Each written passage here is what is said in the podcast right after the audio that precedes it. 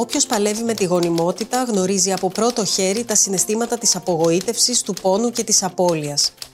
Νικόλ Κίντμαν, ηθοποιός.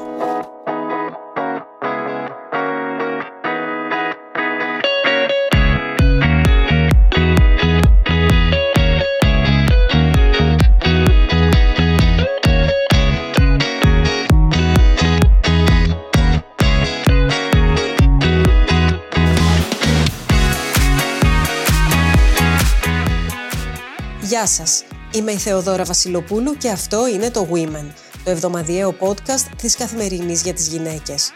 Στο σημερινό επεισόδιο συζητάμε για το πώς η πρόορη οθικική ανεπάρκεια μπορεί να επιδράσει αρνητικά στη ζωή μιας γυναίκας, περιορίζοντας τις πιθανότητες για παιδί. Παρουσιάζουμε την ιστορία της Αλεξάνδρας, η οποία έμεινε έγκυος και προχώρησε σε διακοπή της κοίησης, χωρίς όμως να γνωρίζει ότι πάσχει από αυτή τη διαταραχή πώς έχει αλλάξει η ζωή της από τότε και τι συμβουλεύει τις γυναίκες με διαταραχές περίοδου.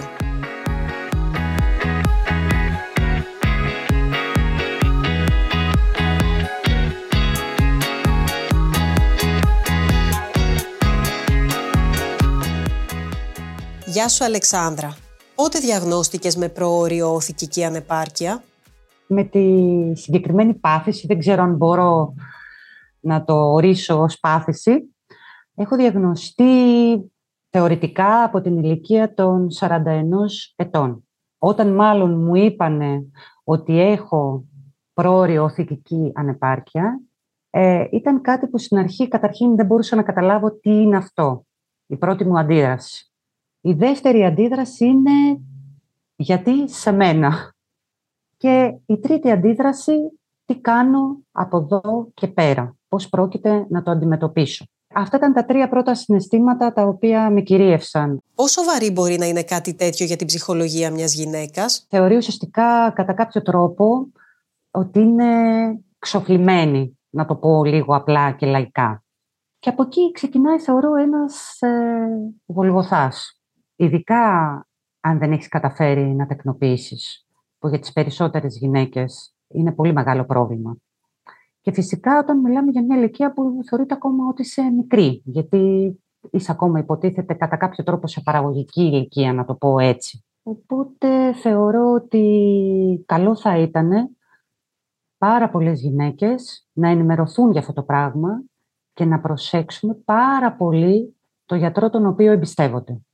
Πολύ σημαντικό για μένα. Να μπορέσουν δηλαδή να ανεχνεύσουν τα σημάδια σε μικρή ηλικία κάτω των 30 χρονών. Μην περάσουμε δηλαδή τα 30, τα 35 και να λέμε «Ω, ωραία και δεν συμβαίνει τίποτα». Όχι, παιδιά. Συμβαίνει και μπορεί να συμβεί στην καθεμία από εμάς. Αλεξάνδρα, είχες κάποια συμπτώματα που σε έκαναν να υποψιαστείς ότι έχεις μπει σε αυτό το στάδιο; Όλα ξεκίνησαν λοιπόν κατά κάποιο τρόπο ε, από την εφηβική μου ηλικία όταν διαγνώστηκα με το σύνδρομο των πολικιστικών νοοθικών. Αυτό είναι το πρώτο καμπανάκι. Μπορεί να μην συμβαίνει σε όλες τις γυναίκες, αλλά εμένα έπαιξε σημαντικό ρόλο αυτό το πράγμα. Το γεγονός δηλαδή ότι από την ηλικία των 14 χρονών που μου ήρθε για πρώτη φορά η περίοδος και μετά από ένα διάστημα 5-6 μηνών ε, όπου ξεκίνησα να παίρνω φαρμακευτική αγωγή, δηλαδή τη φαρμακευτική αγωγή, μιλάμε αντισυλληπτικά χάπια. Ε, όπου τα αντισυλληπτικά χάπια τα έπαιρνα μέχρι την ηλικία ε, σταθερά των 30 χρονών, για να μπορέσω να έχω έμεινο έτσι, και να μπορέσω να μειώσω τις παρενέργειες της, των ε, πολικιστικών οθικών, δηλαδή το γεγονός ότι είχα δυσμηνόρια ε, και ότι δεν είχα σταθερό κύκλο. Αυτό όμως είναι αυτό που λένε, ότι πας να φτιάξεις κάτι και χαλάς κάτι άλλο, δυστυχώς. Αλλά αυτό δεν μπορούσα να το γνωρίζω εγώ. Εγώ δεν είμαι γιατρός. Γι' αυτό είπα και από την αρχή ότι πρέπει να έχεις έναν γιατρό ο οποίος να είναι γιατρός και όχι κάτι άλλο. Να ξέρει δηλαδή να γνωρίζει καλά την επιστήμη του και να μπορέσει να κατευθύνει σωστά τη γυναίκα. Αυτό λοιπόν ήταν το πρώτο καμπανάκι. Από εκεί και πέρα μετά τα 30 μου δηλαδή, προσπάθησα, έκοψα τα αντισυλληπτικά χάπια, γιατί όπως σας είπα μέχρι τότε τα έπαιρνα σταθερά και χωρίς διακοπή, το οποίο επίσης είναι λάθος. Δηλαδή δεν μπορείς να παίρνεις σταθερά για 15 χρόνια χάπια και να μην, τα, να μην σπάσει αυτόν τον κύκλο. Δηλαδή θα πρέπει για ένα διάστημα 5 μήνες, 6 μήνες να σταματάς, να κάνεις εξετάσεις, να το παρακολουθείς και κατόπιν να συνεχίζεις, ανάλογα τα αποτελέσματα τα οποία θα έχεις. Εγώ δυστυχώς με τον γιατρό τον οποίο είχα τότε επιλέξει, ο οποίος ήταν μέσα στον άμεσο οικογενειακό μου κύκλο και τον εμπιστευόμασταν πάρα πολύ, έκανα αυτή τη θεραπεία, τη συγκεκριμένη. Όπου από ό,τι μου είπανε μετά ήταν πάρα πολύ μεγάλο λάθος όλο αυτό. 30 χρονών λοιπόν, διέκοψα τα χάπια, προσπάθησα να αφήσω τον οργανισμό μου να λειτουργήσει από μόνος του, φυσικά, και όντως λειτουργήσε. Ε, λειτουργήσε μετά από ένα χρόνο, ενάμιση, με κάποια σκαμπανεβάσματα.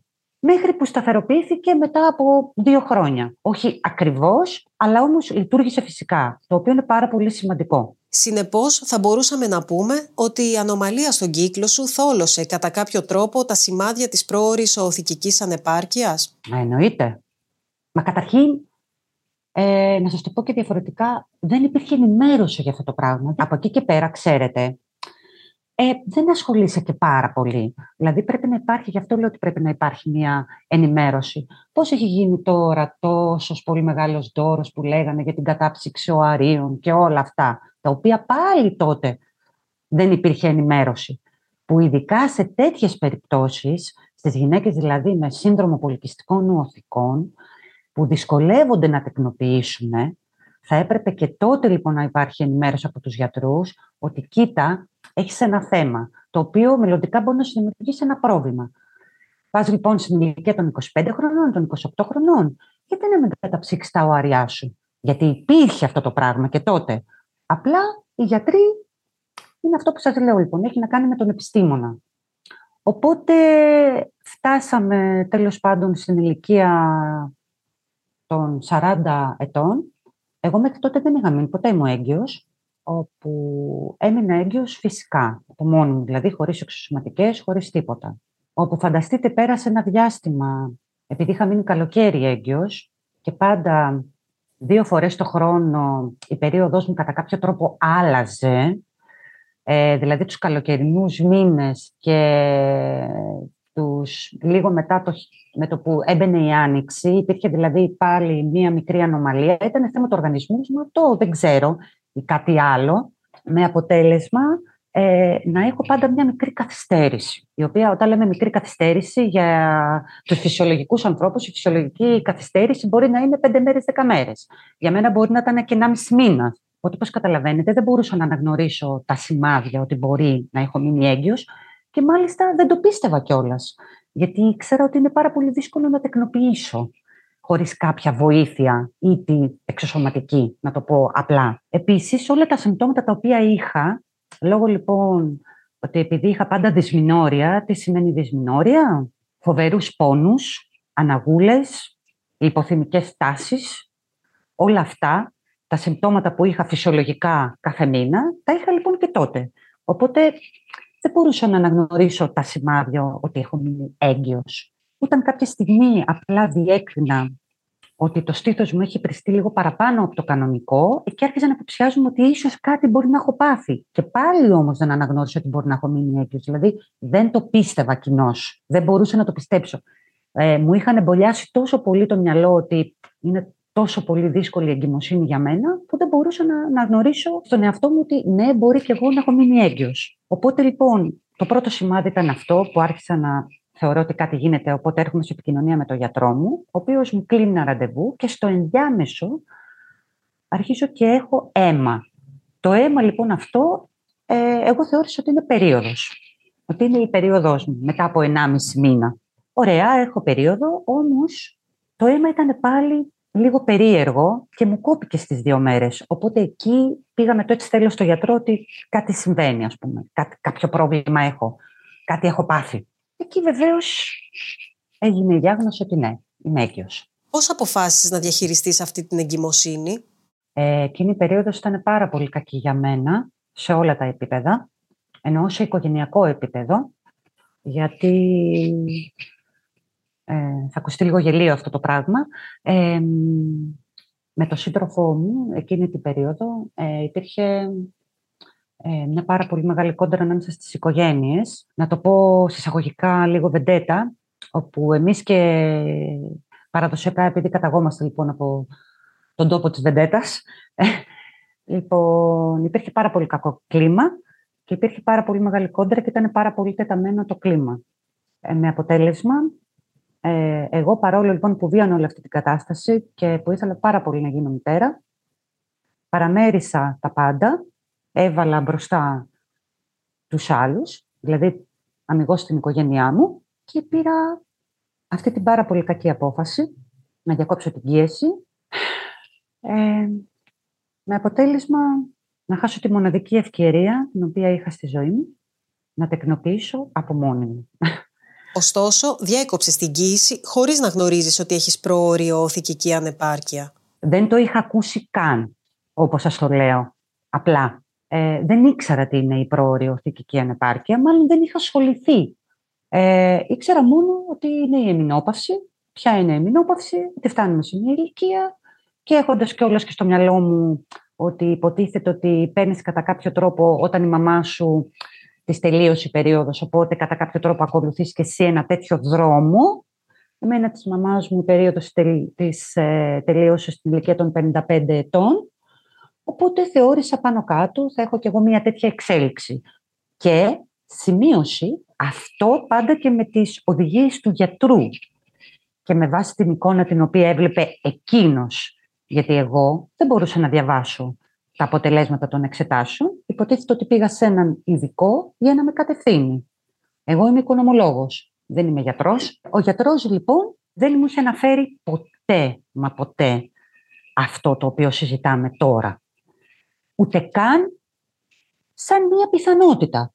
Και ο εν λόγω γιατρός μάλιστα έφτασε σε σημείο να μου πει ότι τις ίδιες πιθανότητες που είχες πριν να τεκνοποιήσεις, τις ίδιες πιθανότητες θα έχεις και μετά. Δεν κατάφερε λοιπόν ο γιατρός σου να διαγνώσει το πρόβλημα. Δεν είχε διαγνώσει καθόλου το πρόβλημα και δεν είχε δώσει και καμία σημασία. Γενικότερα ήταν ένας άνθρωπος ο οποίος το μόνο τον οποίο τον ενδιαφέρει ήταν το κέρδος. Δεν ασχολιόταν δηλαδή με το πρόβλημα της εκάστοτε γυναίκας. Απλά και μόνο τυπικά πράγματα, να κάνουμε τη δουλειά μας, να πάρουμε τα λεφτά και έξω από την πόρτα. Αφού του προχώρησε στη διακοπή της κοίησης, το μετάνιωσες; Προσπάθησες στην πορεία να αποκτήσεις άλλο παιδί; Μετά ξεκίνησε ο κατήφορος. Ένιωσα ότι δεν έχω λόγος να ζω. Ήμουν αράκος ψυχολογικά. Απομονώθηκα από τους πάντες. Δεν είχα διάθεση για τίποτα. Ε, είναι κάτι το οποίο ποτέ μου δεν το ξεπέρασα. Απλά προχώρησα παρακάτω. Αλλά ποτέ μου θεωρώ ότι ούτε το ξεπέρασα, ούτε θα το ξεπεράσω. Απλά προσπαθώ να ζω μαζί με αυτό. Εννοείται ε, ότι την πιθανότητα του να κάνω ένα δικό μου πλέον μετά παιδί ήταν σχεδόν ε, απίθανο να γίνει κάτι τέτοιο. Καταρχήν η ψυχολογία μου ήταν πάρα πολύ κακή. Ξεκινάμε από αυτό.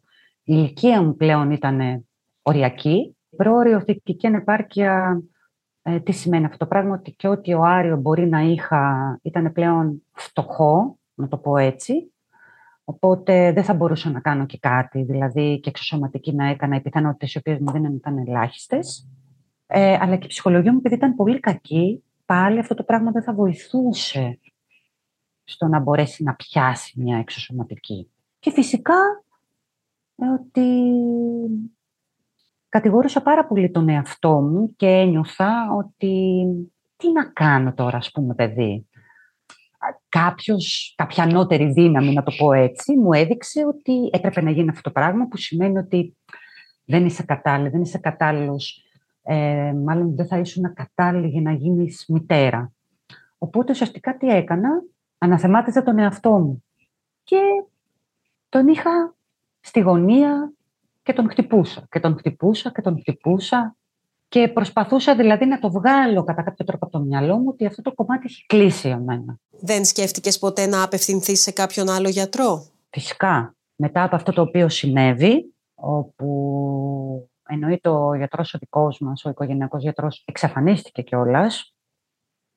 Δηλαδή δεν πήρε καν ένα τηλέφωνο ούτε να με δει, ούτε να με εξετάσει, ούτε να δει τι γίνεται. Απέφευγε μετά να με συναντήσει. Ναι, απευθύνθηκα σε κάποιον άλλο γιατρό, επίσης celebrity γιατρό, να το πω έτσι, ο οποίος αυτός έκανε μια πρώτη διάγνωση, αλλά καθαρός, καθαρός στόχος και γι' αυτόν ήταν το κέρδος. Ε, δηλαδή, ουσιαστικά δεν μου έδειξε κάποιες ξεκάθαρες γραμμές, ούτε μου είπε κάποια πράγματα ε, σωστά και σοβαρά. Δηλαδή, ήθελε να με βάλει σε μια διαδικασία, ε, ουσιαστικά να μου πάρει τα λεφτά και το αποτέλεσμα να είναι μηδέν.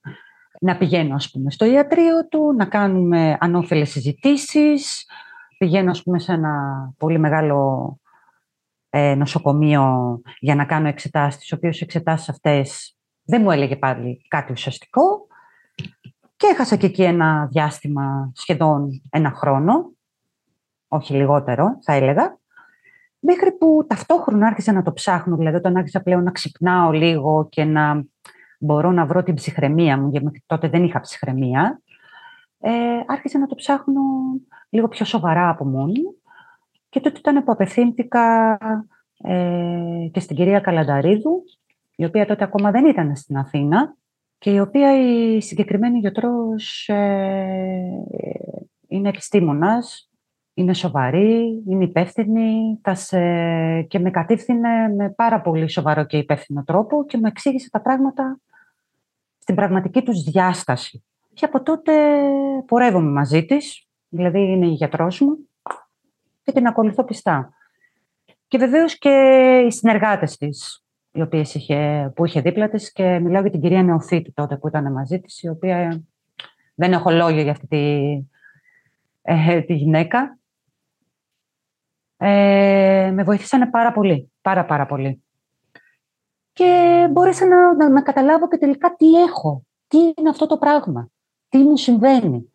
Άρχισες κάποια θεραπεία; Ε, είμαι με φαρμακευτική αγωγή, φυσικά. Δεν έχω διακόψει καθόλου την αγωγή μου. Με κάποιες περιόδους, ας πούμε, που απλά πειραματίστηκα με κάποια, με κάποια σκευάσματα, γιατί είναι πρόβλημα και αυτό.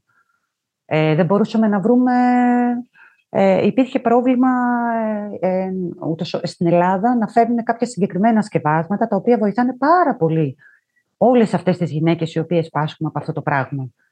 Δηλαδή και σε αυτό η χώρα μας είναι πίσω. Δηλαδή πρέπει να αλλάζουμε συνεχώς ε, την αγωγή μας. Τώρα, ας πούμε, η αγωγή η οποία κάνω, ε, το συγκεκριμένο το σκεύασμα το οποίο παίρνω, έπρεπε να διακόψω την αγωγή μου για τρει-τέσσερι μήνες, γιατί δεν υπήρχε αυτό το πράγμα εδώ πέρα. Δεν υπήρχε στα φαρμακεία. Δεν μπορούσαμε να το βρούμε.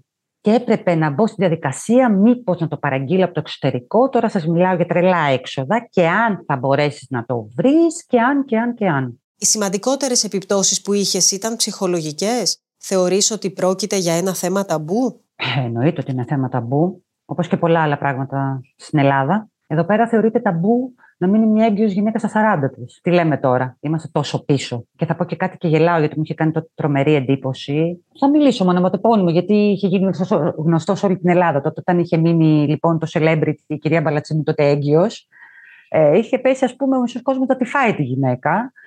Γιατί έφερε στον κόσμο πούμε, ένα παιδί στην ηλικία των 51, 52, δεν ξέρω και δεν με ενδιαφέρει και δεν με αφορά.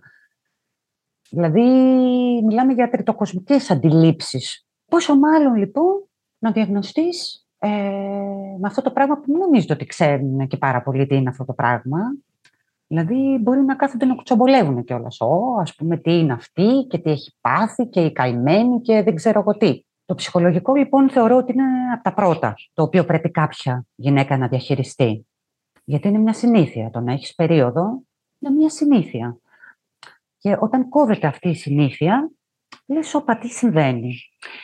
Εγώ βέβαια απ' την άλλη, ε, να σας πω την κρυφή αλήθεια, επειδή όλο αυτό το διάστημα από πολύ μικρή ηλικία, ε, το θέμα περίοδος για μένα ήταν εφιάλτης, ενώ επειδή τα συμπτώματα τα οποία είχα ήταν πάρα πολύ άσχημα, σε πρώτη φάση μπορεί και να με, να, να με ανακούφισε κατά κάποιο τρόπο. Οπότε έμεινε λίγο να διαχειριστώ το θέμα συνήθεια, να το πω έτσι. Το συζήτησες με δικούς σου ανθρώπους ή αισθανόσουν ντροπή; Και ναι και όχι. Ε, επειδή είμαι και ένας άνθρωπος που γενικότερα μάλλον κρατάω πολλά πράγματα για τον εαυτό μου. Δεν, δεν συζητάω πάρα πολύ εύκολα. Όσο κοινωνική είμαι, αλλά τόσο κλειστή απ' την άλλη μπορεί να γίνω. Οπότε νομίζω ότι κάποιες φορές μπορεί να ανοιγόμουν σε κάποιους πολύ δικούς μου ανθρώπους και κάποιες άλλες ε, το αντιμετώπιζα μόνη μου.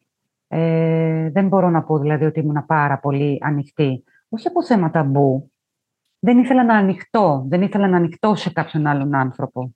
Γιατί ίσως δεν μπορούσα να το εξηγήσω και ακριβώς αυτό το οποίο βιώνω.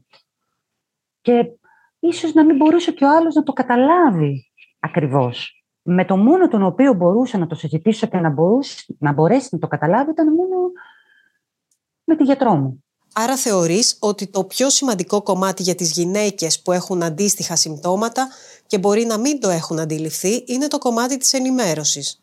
Το νούμερο ένα. Πρέπει κάτι να γίνει με αυτό το πράγμα. Ε, βγάζουν κατά καιρούς διάφορα πράγματα. Μιλήσανε τώρα αυτό που λέμε για την κατάψυξη ξεωαρίων. Να κάνουν και κάτι άλλο, να βοηθήσουν νέες γυναίκες να μπορέσουν να αντιληφθούν τι συμβαίνει. Ε, και φυσικά είναι όλος ο κακός ο τρόπος ζωής που ζούμε τώρα, ε. Ο αγχωτικός τρόπος ζωής, που και αυτό παίζει ρόλο. Όσο μάλλον αν έχεις και κάποια άλλα σοβαρά συμπτώματα. Δηλαδή θα πρέπει ο γιατρός ο οποίος απευθύνεσαι, αυτό που λέω, να είναι επιστήμονας, να είναι έξυπνος άνθρωπος, να ενημερώνεται και να είναι κοντά στον άνθρωπο. Εντάξει το κέρδος, το καταλαβαίνω. Πάρα πολύ καλά. Όμως όχι, εμείς στεκόμαστε μόνο εκεί. Ας κάνουμε κάτι. Ας πάμε ένα βήμα παραπάνω. Είμαστε στο 2023.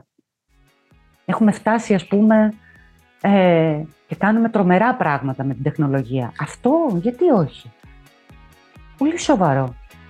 Αλεξάνδρα, σε ευχαριστούμε πολύ για τη συζήτηση. εγώ ευχαριστώ.